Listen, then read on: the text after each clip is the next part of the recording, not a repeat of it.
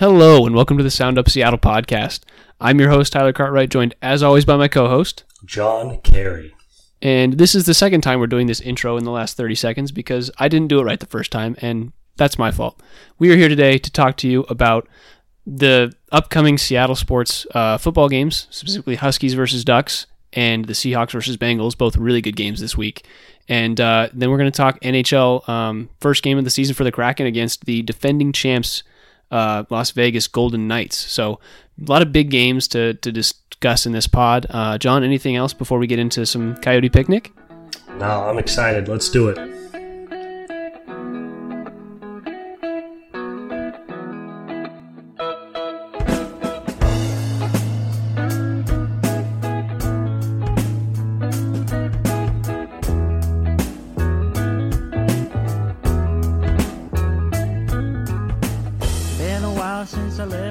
Right, John. We're gonna we're gonna switch up the order a little bit. We've been finishing with our value dogs, and I think it's time we start with our value dogs. Let's Give the people, people, what they want right yeah. off the bat. Yeah, we we knew exactly where that was going. Yep. people are sick um, and tired of waiting till the end of the episode to get the important stuff. How do we make yeah. money off these idiots? exactly, exactly. Um, we had a very good week this week, as as we um, both had the same picks for two of them, and they both hit. So that was that was big. And then uh, John, you had your third value dog hit, and mine did not. So three and zero oh for John this week, and two and one for your boy. And to uh, clarify our picks last week, we both had the Colts plus two and a half against the Titans. Um, who else did we have? It was the Texans. Technically, during the pod, it was plus one and a half, and then the line moved to plus two and a half on the day of. So that's this is actually a, could be a point of contention. Uh, I don't do, do you, prophecy. I'm taking the points. You're taking the points. You, you you want the the plus two and a half that we got on the day of instead of the plus one and a half that we did during the pod. I don't control the lines, man. Just take the Texans plus. well, it was they they they lost by two, so it was like we could we were wrong technically during the pod, but right on the day of. So I want to count that as a win because it looks good for us. That's right. That's right. We were correct. We said they were plus, and they were they were plus. And then I got my Jets pick. I had Jets plus two and a half, and they ended up winning. Um, and then your pick, you picked uh, Cardinals to cover plus three, and they did not. So that's how you yeah. got to two and one. But just for the year, I'm I'm up three on the year with that three and zero oh week, breaking my stalemate. So pretty excited to build on that. Yeah, John is seven, four, and one, and I am, I believe, four, seven, and, or four and seven, just four and seven. Oof. Um, well, that's okay. There's always next week. Um, all right, for this week, I guess. As the undefeated man, it's only right and fair that I give you the first pick. Yeah, I think I think that's fair. Um, one thing that I want to note: last week we covered the fact that the value dogs or the underdogs that are covering are also winning, and this week was no exception. Uh, I was I looked at all the games, and the Texans were the only underdog that covered and did not win. The underdogs were six, one, and six when it comes to the spread. So they won the six games that they covered. They won. One game was the Texans that they covered and lost, and then the rest they did not cover the spread. So looking at how that's going to play out, I think that Vegas is playing with our emotions right now. I'm gonna I'm gonna zag and go against that and pick people that are pick teams that I think are gonna lose by the appropriate amount of points. So with my first pick, this might be a wild one. I'm feeling I'm feeling crazy today. Uh, I'm gonna go with the Panthers plus 13 and a half against the Miami Dolphins. you know, you can't even be that mad at it. I was looking at it the Panthers are booty and the Dolphins are very good. That is just a lot of flipping points. It's a lot of points, and Achane is supposed to not play this week. And Carolina's been scoring a lot of points. They just haven't been able to keep up with the teams that they've been playing against. They played the Lions, and their defense just is not that good. Um, and obviously, they let up 37 points to the Seahawks, who, by by all those margins, that means Miami should score 85 points. Correct. But I still like plus 13 and a half when it comes to them not having their lead running back. And Carolina just Miami's defense is not amazing by any means, and I think they can just kind of keep pace. I, I actually really like the plus 13 and a half line. If it jumped to 14 and a half, I might I might even hit that. Go to the casino and do it. That's totally fair. That is totally fair. Um, yeah, we'll see. Yeah, we all know how that could fail, and it's because Miami scores a bundle. But yeah, to keep it within a two touchdown score, it's not a bad bet. Um, for my first pick, I'm gonna kind of go with my boys. I feel like I've been going back to the well on these guys, and that is the Washington Commanders plus two and a half against the Atlanta Falcons. Um, Commanders are coming off three straight losses to the Bills, Eagles, and uh, quite a show against the Bears last week. Um, so I get why people are a little bit down on them, but let's not forget this is one of the best defensive lines in football. They're going to slow Bijan Robinson down. They're going to pressure Desmond Ridder. They're going to make him get the ball out fast. And I think bad things are going to happen. And Sam Howell has been doing a pretty admirable job commanding this offense, particularly in the second halves of games. Um, the only problem with the Bills and Bears games is they were down so big so fast that the gap was too big to come back. But he was really good in the second half against the Eagles and then again against the Bears. I expect their offense to be a little more well rounded this week against the Falcons. And uh, I would take them minus two and a half. So the fact that you get plus two and a half makes me pretty excited. Let's go, Commanders. Yeah, I actually had that one as well. That was my my number number two pick. Oh, So let's go. I love to see it. We we were two and zero last week, and ones we agreed on. So let's keep that shit up. yeah, keeping keeping the juju flowing after the previous week. Um, with my second pick, uh, I am going to go with kind of an interesting one that I'm not sure. I'm not sure how this game's going to play out. It could be a slugfest, could be a, a rout, but uh, I am taking the Cleveland Browns plus five and a half against the 49ers. Wow. That one scares me. It scares the heck out of me. Uh, but I was listening to the Bill Simmons podcast, and it's supposed to be pouring rain that that entire weekend um, in Cleveland, where I think it's just going to be like back and forth field goals. Like I think it's just going to be like twelve to fifteen end game. Maybe Cleveland will score a touchdown. Maybe San Francisco will score a touchdown. But I just feel like they they can. They're good. Like Cleveland's defense is good. We were talking about it last week. They probably have the best defense in football and I think they have a chance with just the conditions and kind of the home field play uh, against the 49ers. And I really just wanted to look for some fun value dog picks this week, and I really feel like I, I delivered. So there you go. That's well, you know, props to you. I'm out here looking for good value dog picks, but but to each their own. I'll have a little bit more to say about about that game in a little bit, but uh, for now, I'll go ahead and take with my second pick. Ah, so torn between these two guys. I guess yeah, I'm gonna go ahead and take the Houston Texans plus one and a half against the New Orleans Saints. Um, Texans team slipped up this week. Um, they'd been looking so good, and offensively they just struggled. CJ Stroud didn't look quite as sharp as he had in weeks past. Um, and I think people are kind of holding that against them that they lost by two to the Falcons. Um, people forget what an awesome drive Stroud led to give them the lead late in that game, only to lose to a game winning field goal. Um, this Texans offense is legit. CJ's real. Their defense is solid and young. This Saints team, they give me the ick. I understand that they just decimated the Patriots, but that's like, you know, that's like a varsity team beating up on a JV team. You know, you can't really use it to judge the Saints. Um, so I still think the Texans are a really good team. I still think they have a shot at winning the AFC South. I wouldn't say the same about the Saints. I expect the Texans to come into this with a win now mentality. I like the points. Give me the Texans. Yeah, I really thought about that game, and I think my fear is that Houston is kind of kind of hit their ceiling early. Um, they just played the Falcons, and the Falcons held them to 19 points. Um, and like you were saying, Stroud didn't have a great game by any means, but I feel like the Saints are going to score 21 to 28 points a game, somewhere in that range. And I just feel like Houston's offense isn't fully there yet. And especially with the loss of uh, Tank Dell this week, I think they're they're going to be looking for some offense that won't be able to be there. And I'm just yeah, that was the reason I stayed away from that game. But I fully respect it. I like I like Houston and kind of where they've been at this season. Uh, I'm just a little worried about the offense right now against New Orleans. Sure. Yeah, that's fair. Saints did look pretty powerful last week, but we will see. And then I guess since you already have your three, um, for my last pick, I'm keeping it in the AFC South, and I'm taking the Indianapolis Colts. God, I knew you were going to do that. I was looking at a couple teams, but Colts plus four against the Jaguars. There's some really good reasons to do this. People are as high on the Jags as they've been all season after that big Bills win in London. For what it's worth, they were in London and the other team had to fly in and deal with jet lag of flying to Europe and then play football the next day. So a little bit of an advantage to the Jaguars last week. They're coming up against a Colts team that continues to win games even as their quarterbacks come in and out of the game.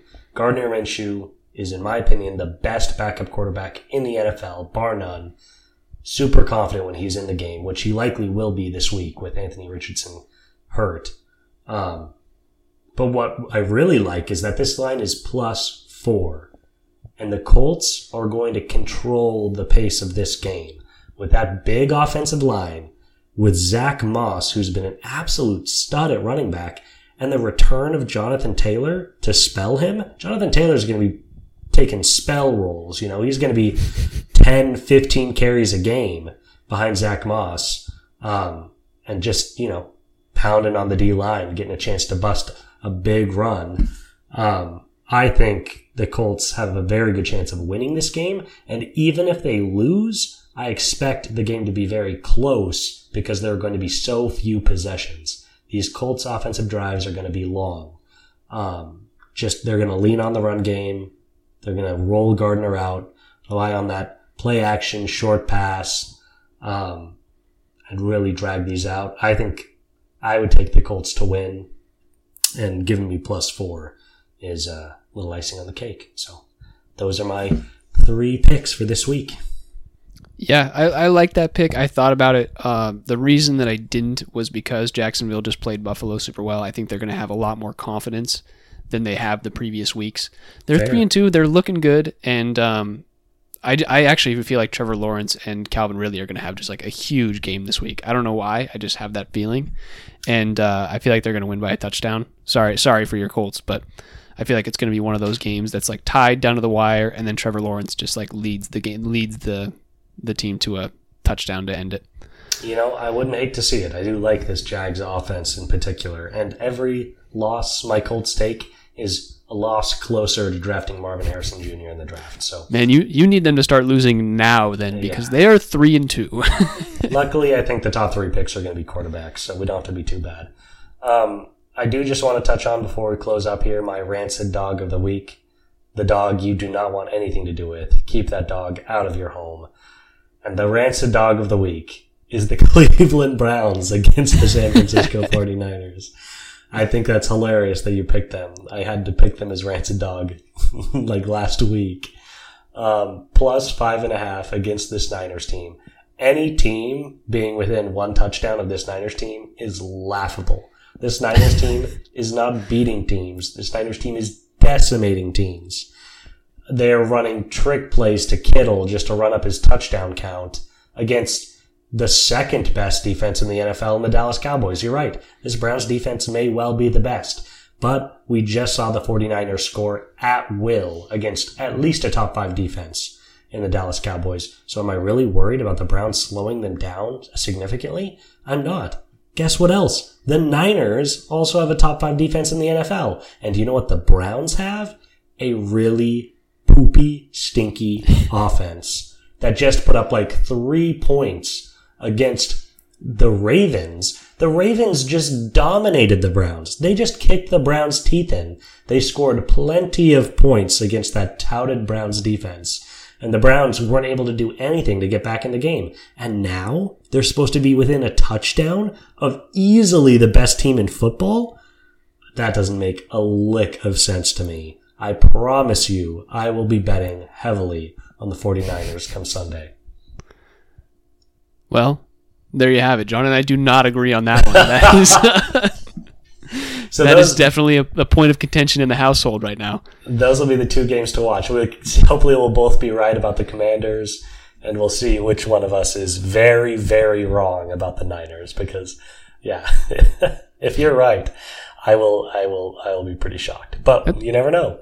That's a crazy 10 a.m. game on Sunday. I feel like that should be like a Monday night football game where it's like everybody should be watching the Niners. I guess the Niners did just destroy the supposed third best team in the NFC, but Correct. come on. I feel like that should be like a, at least a 1 a 1 p.m. game. For sure. Well, all we can do is see. I'm hoping my uh, track record keeps up. Feeling pretty good. Feeling like I got hot hands out here. Um, so we wanted to spend most of this podcast talking about the Kraken in their opening game, but before that, we wanted to touch on the Hawks and UW. A couple big games coming up this week. Uh, what do you want to start with? Your boys or or our boys? Uh, let's start with our boys. Let's keep it in keep it in the NFL instead of bouncing back and forth. Um, Smart. You want to break down your your just give me your initial thoughts on Seahawks Bengals. Yeah, my initial thoughts Bengals minus three against the Seahawks. I was thinking about taking the Hawks plus three as a value dog, but boy, howdy, did it ever look like the Bengals shook the rust off in that last game. Um, Joe Burrow finally being able to get the ball downfield to Ja'Marr Chase, who had a historic game. I think he finished with 16 receptions for 190 yards and three touchdowns. Big time fantasy performance by Ja'Marr Chase there. Um, and their defense stepped up big several times as well. Obviously, the big pick six um, in the opposing end zone. Um, but yeah, the Bengals are looking good at both sides of the ball at the absolute worst time for the Hawks. Obviously, the Hawks looked very good last we saw them play, coming off their bye.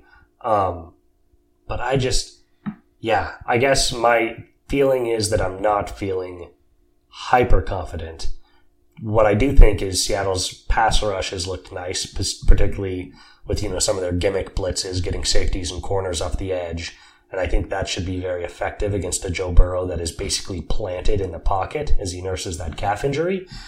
But I'm worried that if we're too aggressive with the blitz, Burrow's just going to get the ball downfield. Higgins should be back for this game, so we'll have Higgins, Chase, Boyd running all around.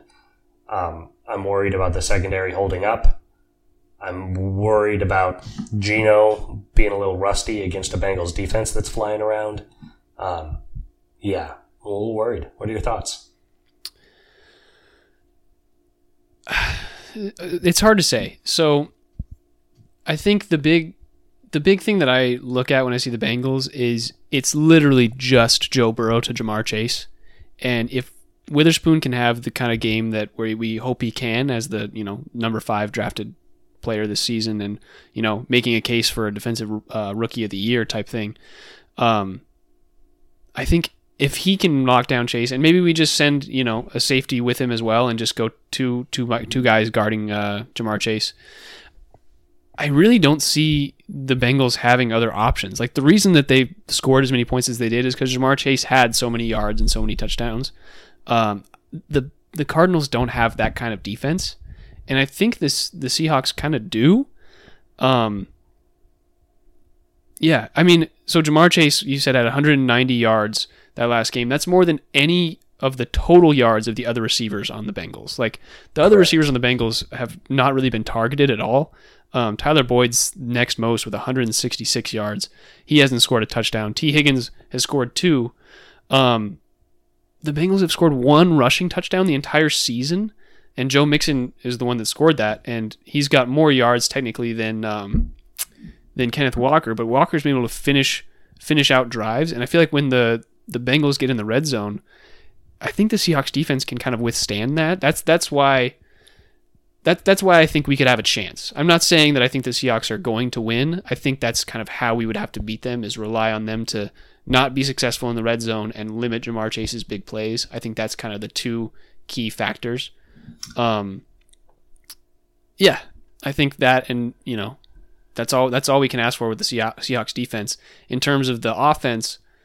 Kind of just keeping pace. We're you know we're scoring. It feels like 25 to 30 points a game, and I feel like that's going to be enough if we can limit those things on defense. Um, Geno just needs to be solid. He needs to not throw any interceptions and just you know maybe get one touchdown and Kenneth Walker will get another touchdown and we'll just kind of grind it out kind of like we've we've been doing. Um, I still don't think Cincinnati's amazing just because they're kind of one dimensional. No, and they haven't they haven't earned. You know, they came into the season with a lot of clout, and you know, this last game was nice, but we need to see two or three more of those performances before we can really start being afraid of the Bengals. Um, and I do think you're right. I do think the Hawks have a better red zone offense than the Bengals, thanks to Kenneth Walker and thanks to DK and the matchup problems he provides, and thanks to how much Geno has been working with these tight ends. Um, the difference is the chunk play potential of this Bengals team is just so far beyond this Hawks team. Um, Ja'Marr Chase going down the field, Higgins going down the field. One thing to note, it's easy to say, let's just double team Ja'Marr Chase. A lot of people think Higgins could be the best receiver on a lot of football teams. If you double team Ja'Marr and Higgins is back, Burrow's just going to hit Higgins all game. The guy's capable of putting up similar massive numbers to Ja'Marr. Um, but you're right, in the red zone, yeah, um, their running game has been, you know, Mixon's been quite disappointing basically his entire tenure there, and particularly this year.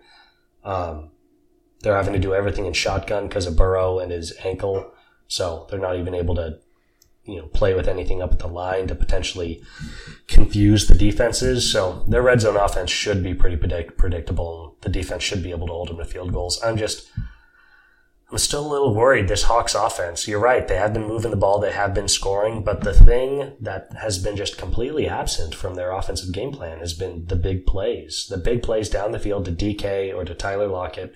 They just haven't been happening. It's all been shorter stuff, which has been working. You know, they move the ball, they convert on third down, and they are efficient in the red zone. But if the Bengals get up early and put the screws on Geno, and Geno is forced to make plays, I'm just that makes me a little concerned. So um, I get what you're saying. You know, it's predicted a three point game, Seahawks plus three. You know, I wouldn't blink at it. They could easily win this game, but they could also.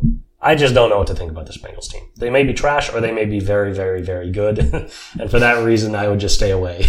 yeah, yeah. I think it's interesting. The ESPN matchup predictor has the Seahawks favored to win this game.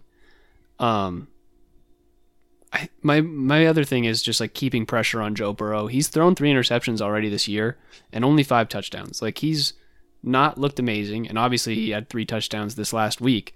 So keeping that pressure up will provide our cornerbacks and safeties with the opportunity to, you know, take create some turnovers. I think that's really what we need to do is create some turnovers on the defensive end. Um, and I think that would, if we did, if we could get two turnovers, I think that would guarantee us a win this week.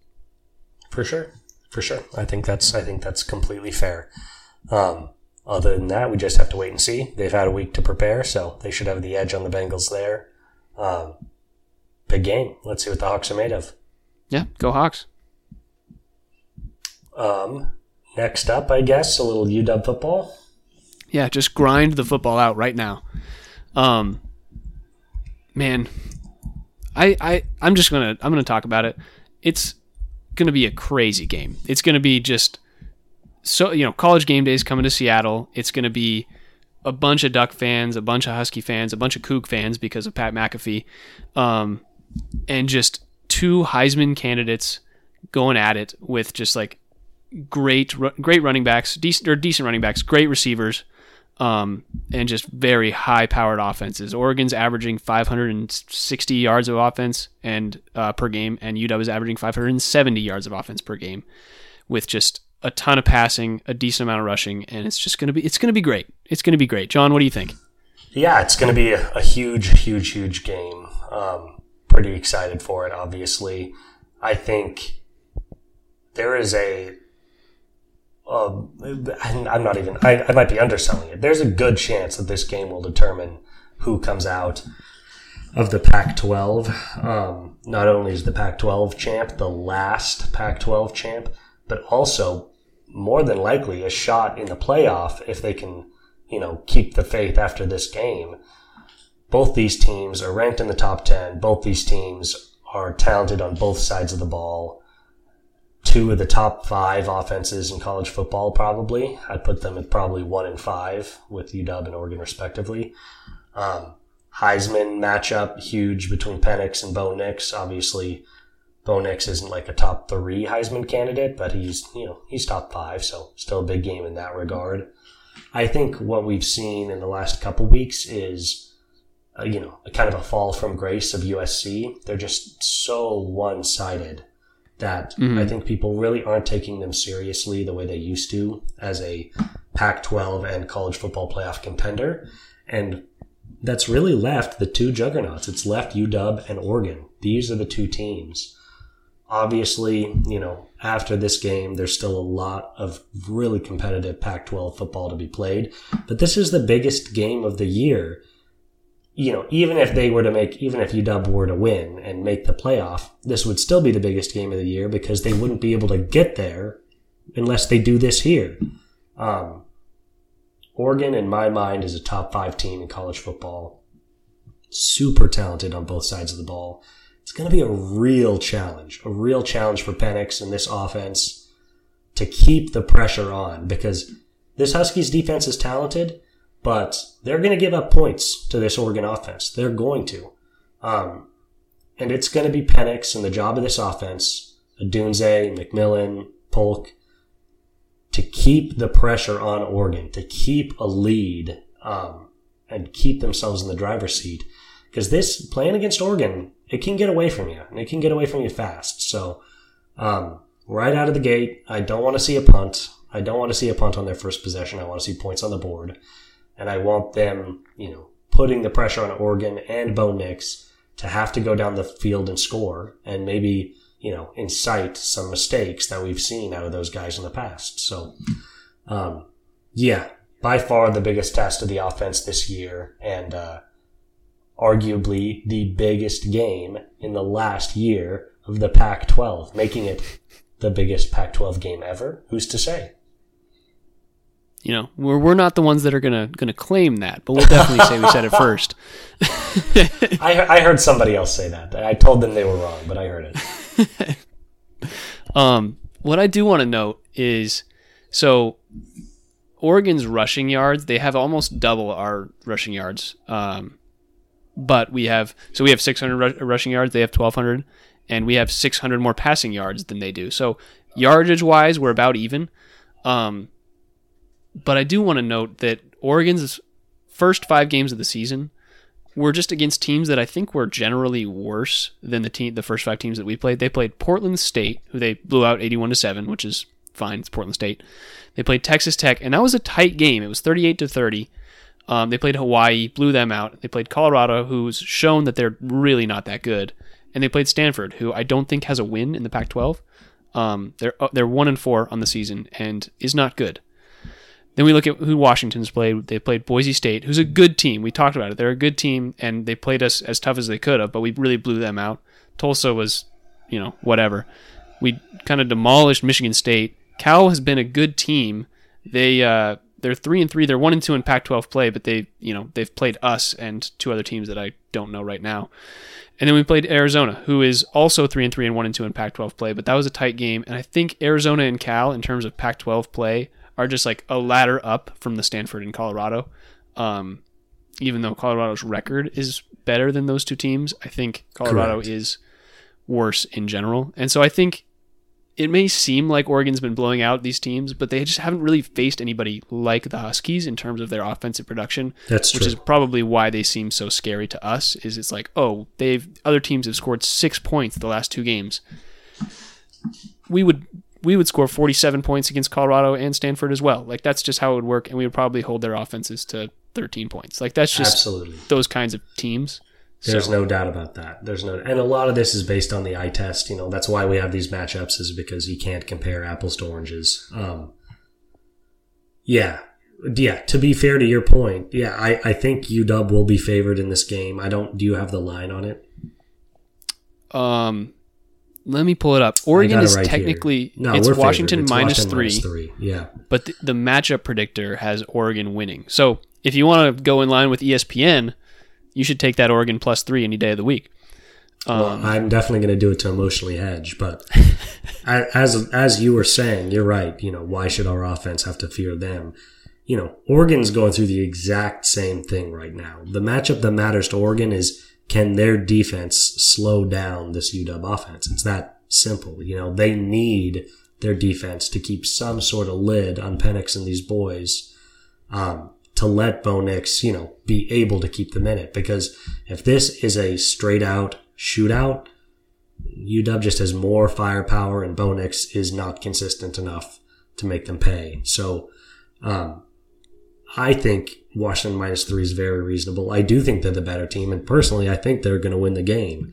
Um, but the game will be decided on that UW offense versus Oregon defense, you know, side of the ball. We know what's coming out of Oregon offense against UW defense. Oregon is going to put up somewhere between 24 and 38 points. The question is, what is UW going to do? Yeah, I think it's important to note that Jalen McMillan has also been out the last two games. Correct. Um, yep. he, he injured his hand at Michigan State, and so I don't know if he's back. I haven't seen the injury reports yet. Um, if he is, that just adds another layer of threat because Arizona really only had to cover Polk and Odunze, and if they, you know, if the Oregon cornerbacks are going one on one against Odunze, Polk, and McMillan, I just don't think they have the athleticism to keep up with those guys. As long as we can give Penix enough time, they're going to find ways to get open. Um, and I just love that threat on our offense. I agree with you. I think if it's going to be a shootout, we've got that in the bag. And if it comes down to a defensive stands, um, that's going to be a great test for our defense. I'm unsure what's going to happen, but I still have faith in the Huskies. Yep, yep, that's totally fair. It's going to be a massive game. Super fun to watch. Couldn't be more excited. God, I'm going to have to wake up at 5 to go to college game day. Game's at 12:30 in the afternoon. It's going to be it's going to be an experience for sure. We're going to have to get some champagne in you that morning. Oh, don't worry. I'm sure my parents' tailgate will have enough breakfast and alcoholic beverages to get me going through the uh, through the rest of the day. That's what I like to hear. Um, with that, hey, we're excited about these games. We think that they're great games, and obviously we talked about it earlier. But Huskies, I feel like they could win this game. Seahawks, I feel like they could win this game. It's all dependent on how the defenses show up, and uh, let's go. Yep, it's going to be exciting. Um, I guess the main topic for our discussion today, we saved it for the end to bury the lead a little bit, is the Kraken are back. Season opener tonight against the Golden Knights. Uh, Seattle hockey back on the ice. Super excited. Love to see it. Did not necessarily love to see the result of that first game, a 4 1 loss uh, to the Las Vegas Golden Knights. Um, it was a competitive game. Uh, really, what it came down to is shots on goal, and theirs went in, and ours did not. Yeah, I would agree. Um, their goalie had a really good first game. Uh, Adin Hill was really good, and the our our offense was kind of just kind of missing the net. I think they were the shots were not really, you know, on target. I guess is how you would is how you would put it. They weren't on goal or on net. Um, we were just kind of missing wide, missing up high, and the goalie didn't have to do as much. And kind of late in the in the third period was when we felt like we were coming on, but by that time he kind of gotten into his groove and it was really tough to tough to get past that defense. We had a five minute major power play, which you know was a tough foul on Tanev, where that guy just shouldered his head and he was down for a minute or two there.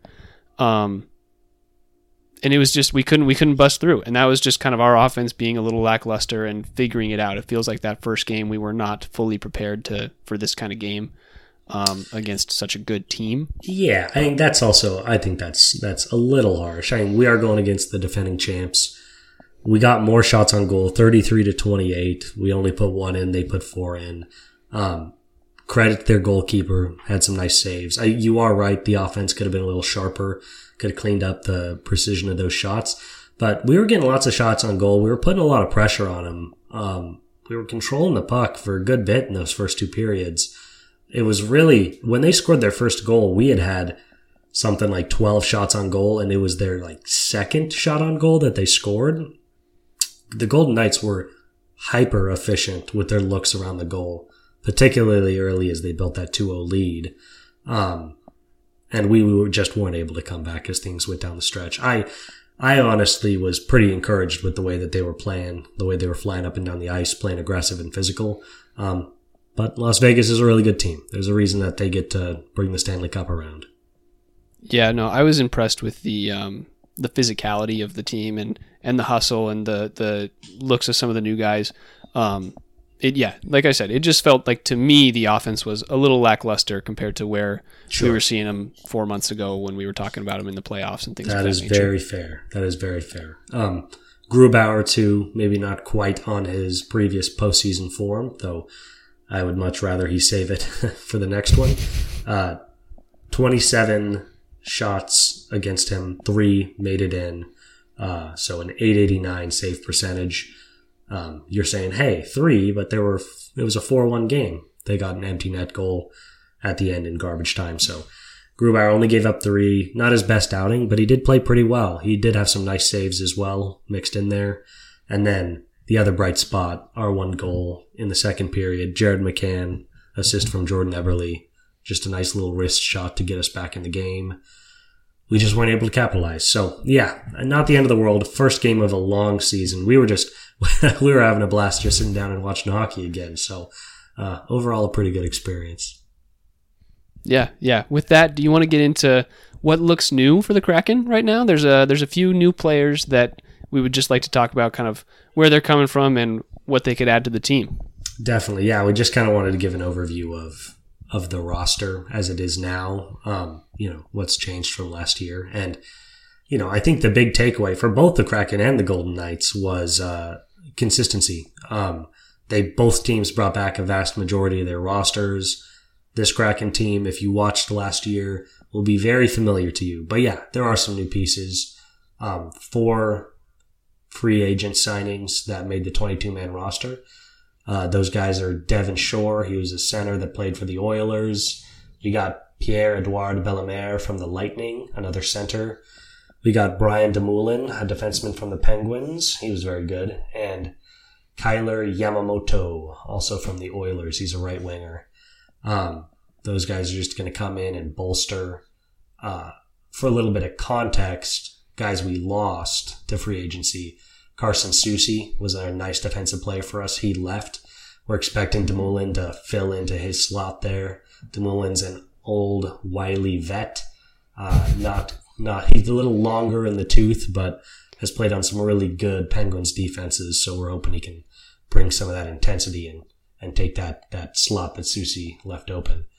Um, and then we also lost Morgan Geekie, our talented young center, to free agency, um, which was a bit of a loss. We're really deep at center, but uh, it was sad to see him go.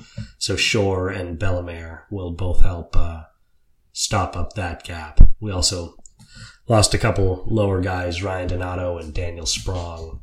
Uh, to free agency, but they, they didn't get much time on the ice. So, yeah, that kind of gives you an idea of who's new out there and uh, what roles they're going to be filling. I expect Yamamoto won't get a whole ton of ice time.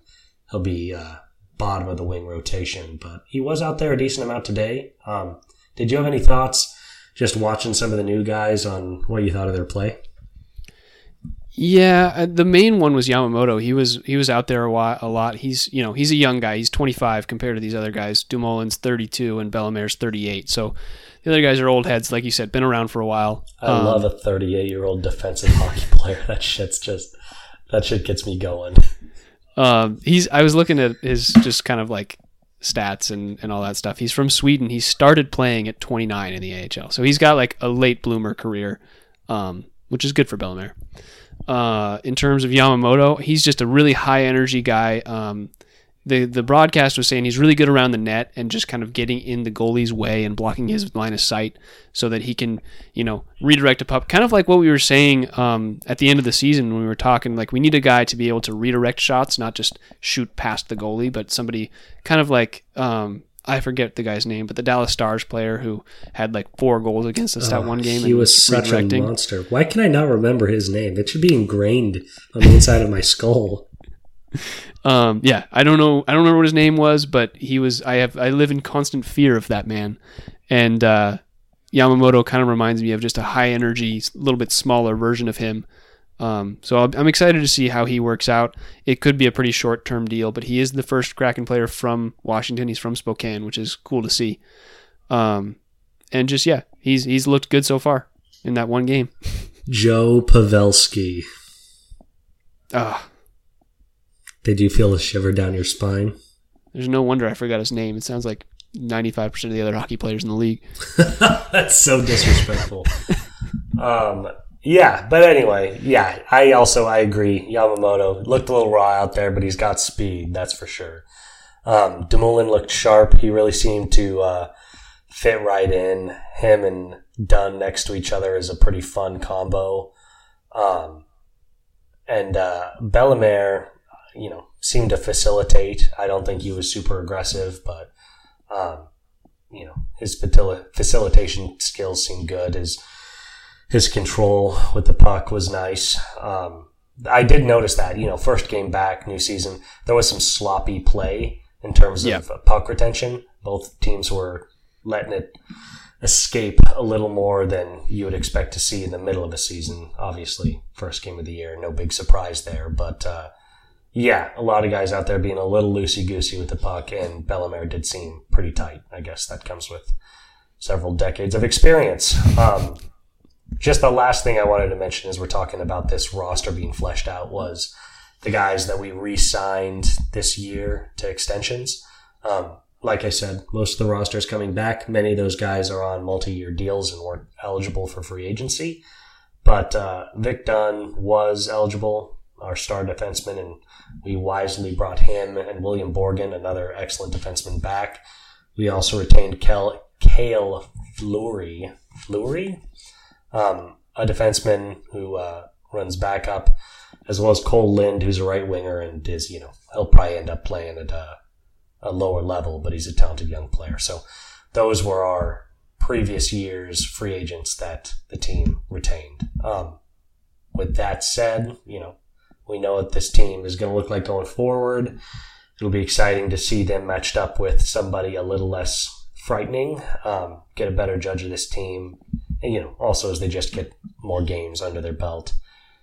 I'm excited. This Kraken team, there's no reason to expect they won't be pretty darn good this year. And uh, I'm pretty optimistic that uh, we'll start seeing results pretty early.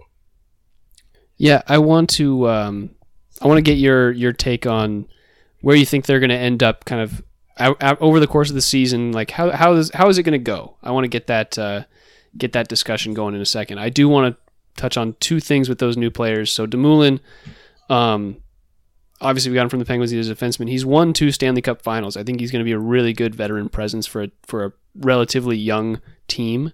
Um, so I think he's going to be really important. And then Bellemare, he has. We talked at the end of last season about winning more faceoffs. Our faceoff percentage was pretty low, and since 2016 or this 2016-2017 season, he's won over 50% of his faceoffs every single year. Um, so, like you were saying, he's a pretty control heavy player, and I feel like he's going to be really good at um, stymieing power plays and things of that nature. So that'll be really nice to see. Um, but yeah, let's let's talk just a little bit of uh, season outlook. What are you What are you thinking? I guess starting at the micro and getting more macro. You know, Kraken in the Pacific Division of the Western Conference stuck in there with the Golden Knights, unfortunately. So uh, starting escape. starting the year a game back from first place.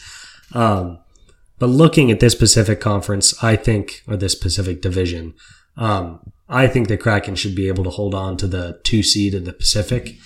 You know, I think we're better than the Ducks, Flames, Oilers, Kings, Sharks, and Canucks. The Oilers are always good. I think they'll be in that run with us, but uh, I think the Kraken should have a pretty good lock on that too, and could maybe potentially jostle around with the Golden Knights for that one uh, in the Pacific. Zooming out to the Western in general, Blackhawks are looking really nice, particularly with their star young player. I can't remember his name, but he was a real stud that everyone was very excited to see on the Blackhawks, and he had a great game tonight, leading them to a, a victory. Um, so Outside the Blackhawks, though, Blackhawks, Stars, and Avalanche are all in that Central.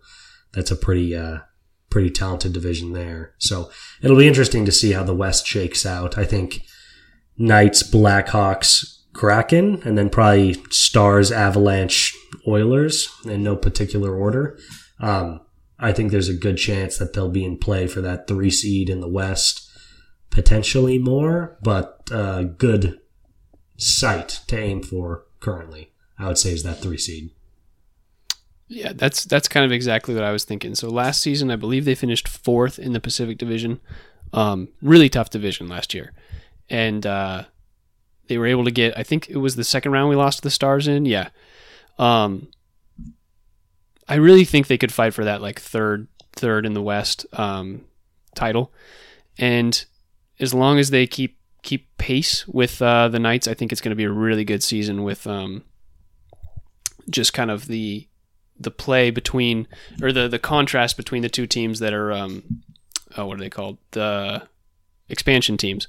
The the Golden Knights obviously being a year or two out of the where the Kraken are, but Kraken tr- really trying to follow in their footsteps. So it's, it'll be interesting to see how they how they can do that. Yeah, Um, the Golden Knights their first year had that nice run to the Stanley Cup final where they lost to Ovechkin and the Capitals, and Seattle in our second year, a very surprising playoff run, seven game series win over the defending champion Avalanche, and then a seven game series loss to the touted Dallas Stars, who then went on to get smacked, but we don't have to focus on that. Um, yeah, lots of room to build. Unexpected success last year. I hope they do not fall into the Mariners' pitfall of, you know, feeling too good about that, you know, unexpected success. I hope they, you know, really work to build on it and turn it into expected success. I think they're they're going to try and do the opposite of what the Mariners are doing, which is hold the attention of the fans instead of let it all go. Oh goodness. Um, yeah. Thank you, Kraken, for arriving right on time to save us from our post Mariners misery. It was really needed. It's it's it's nice to have a team that's playing going to be playing more frequently than football. Obviously, with this pod, it's nice to be able to focus on football because we have one pod a week. But it's going to be nice to be able to catch a couple more games of uh, during the week. Go out and grab more beers. That's right. I, we haven't been drinking nearly enough beer. It's been it's been problematic. All right, John. Is that is that all we got? Is it a short pod today at uh, 50 minutes? Wow, a tight fifty. Remember when all our pods used to be fifty minutes? God, yeah. And then there was last week's that was a hundred or not 120, uh, an hour and 20 minutes. Love to see it. That's just dedication to the craft. Well, with that, um, we hope you have a good. This is being recorded on Tuesday night, so we hope you have a good Wednesday. Did you guys hear that voice crack? That was nice. Um, thanks, man. Uh, if you enjoyed this episode of Sound Up Seattle, please feel free to give us a follow on Spotify or Apple Podcasts. Wherever you're listening, you can find us there. Um, you can find Sound Up Seattle on Instagram, TikTok, and Twitter, all at Sound Up Seattle, all lowercase, all one word. You can find me, Tyler, at Tycart50, everywhere that's important. And you can find John. He just started Elden Ring, so he's going to be grinding that for quite a while. Find me in the lands between, baby. Uh, and with that, for the first Kraken game of the season, let's go Kraken. Let's go, squids.